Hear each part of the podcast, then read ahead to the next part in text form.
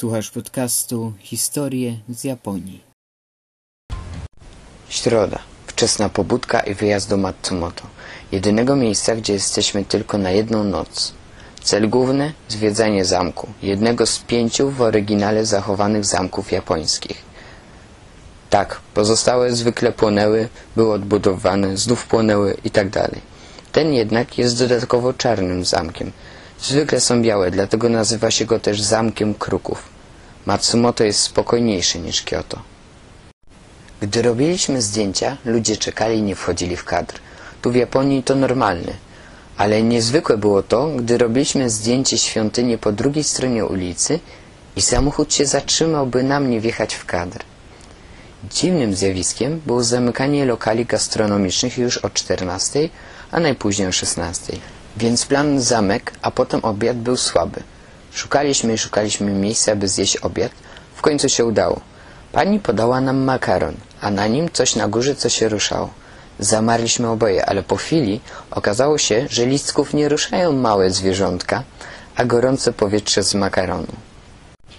Później poszliśmy na takojaki, czyli ciasto z ośmiornicą i dodatkami w formie kulek. Udało mi się kupić ostatnie 8 sztuk. Zjedliśmy nad rzeką pod drzewem sakury. Bardzo fajny pomysł. Koryto rzeki zagospodarowane tak, że 1/2 to rzeka, a pozostała połowa to ścieżki z betonowymi ławkami czy kamieniami do siedzenia. Ale tylko pod drzewami wiśni, a na wale kolejne ławki, ścieżki i wiśnie wzdłuż koryta. Po posiłku poszliśmy na poszukiwania sklepu, ale przy nim nie było kosza. W sumie godzinę chodziliśmy z pustym opakowaniem po takojaki, aż pani, która nam nie sprzedała, pomachała i zawołała do nas z daleka, żebyśmy jej dali to opakowanie. Po spacerze wzdłuż rzeki udaliśmy się do naszego miejsca noclegowego. Tam było śmiesznie, bo gdy wiał wiatr, to czułem, jak ściany się uginają.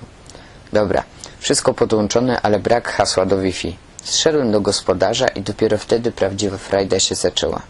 Okazało się, że ten dom jest jak chatka studencka, gdzie gospodarzy jest kilku jak chatkowych. Imion nie umiałem spamiętać, ale przy okazji Wi-Fi zacząłem pytać i okazało się, że jedna z dziewczyn była w Wiedniu na Erasmusie. Potem przyszła kolejna dziewczyna i dowiedziałem się, że będą ją nagrywać, bo jest piosenkarką. Ponieważ z uwagi na gościa z Polski ubrała perukę i okulary Lennonki, by wyglądać jak Yoko Ono, znana też jako żona Johna Lennona, i zaśpiewała jedną z piosenek. Gdy było po piosence, powiedziała, że ma kilka postaci i wykonuje różne gatunki muzyki i ma, zależnie od tego, inny charakter postaci.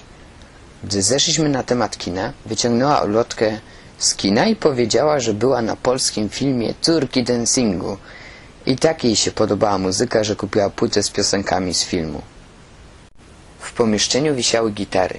Wziąłem jedną i też coś zaśpiewałem i zagrałem. Była to szanta. Potem wytłumaczyłem, czym są szanty. Zaczęli szukać na YouTubie, potem trochę poezji śpiewanej.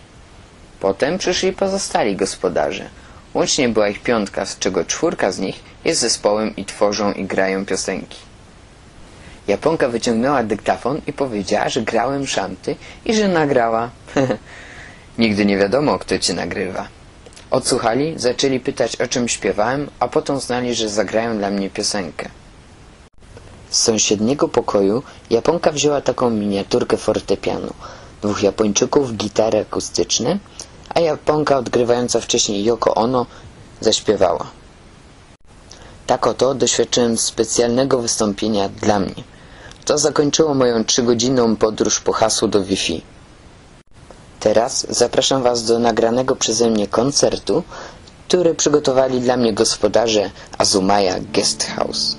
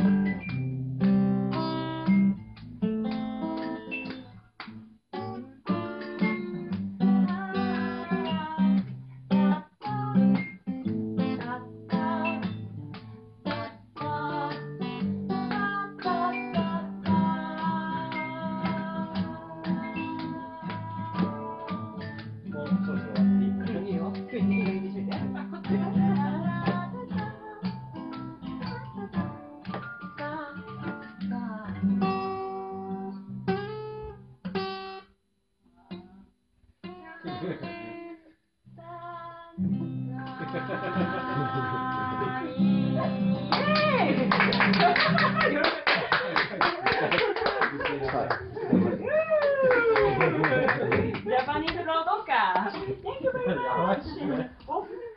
どうもどうもあれですよ。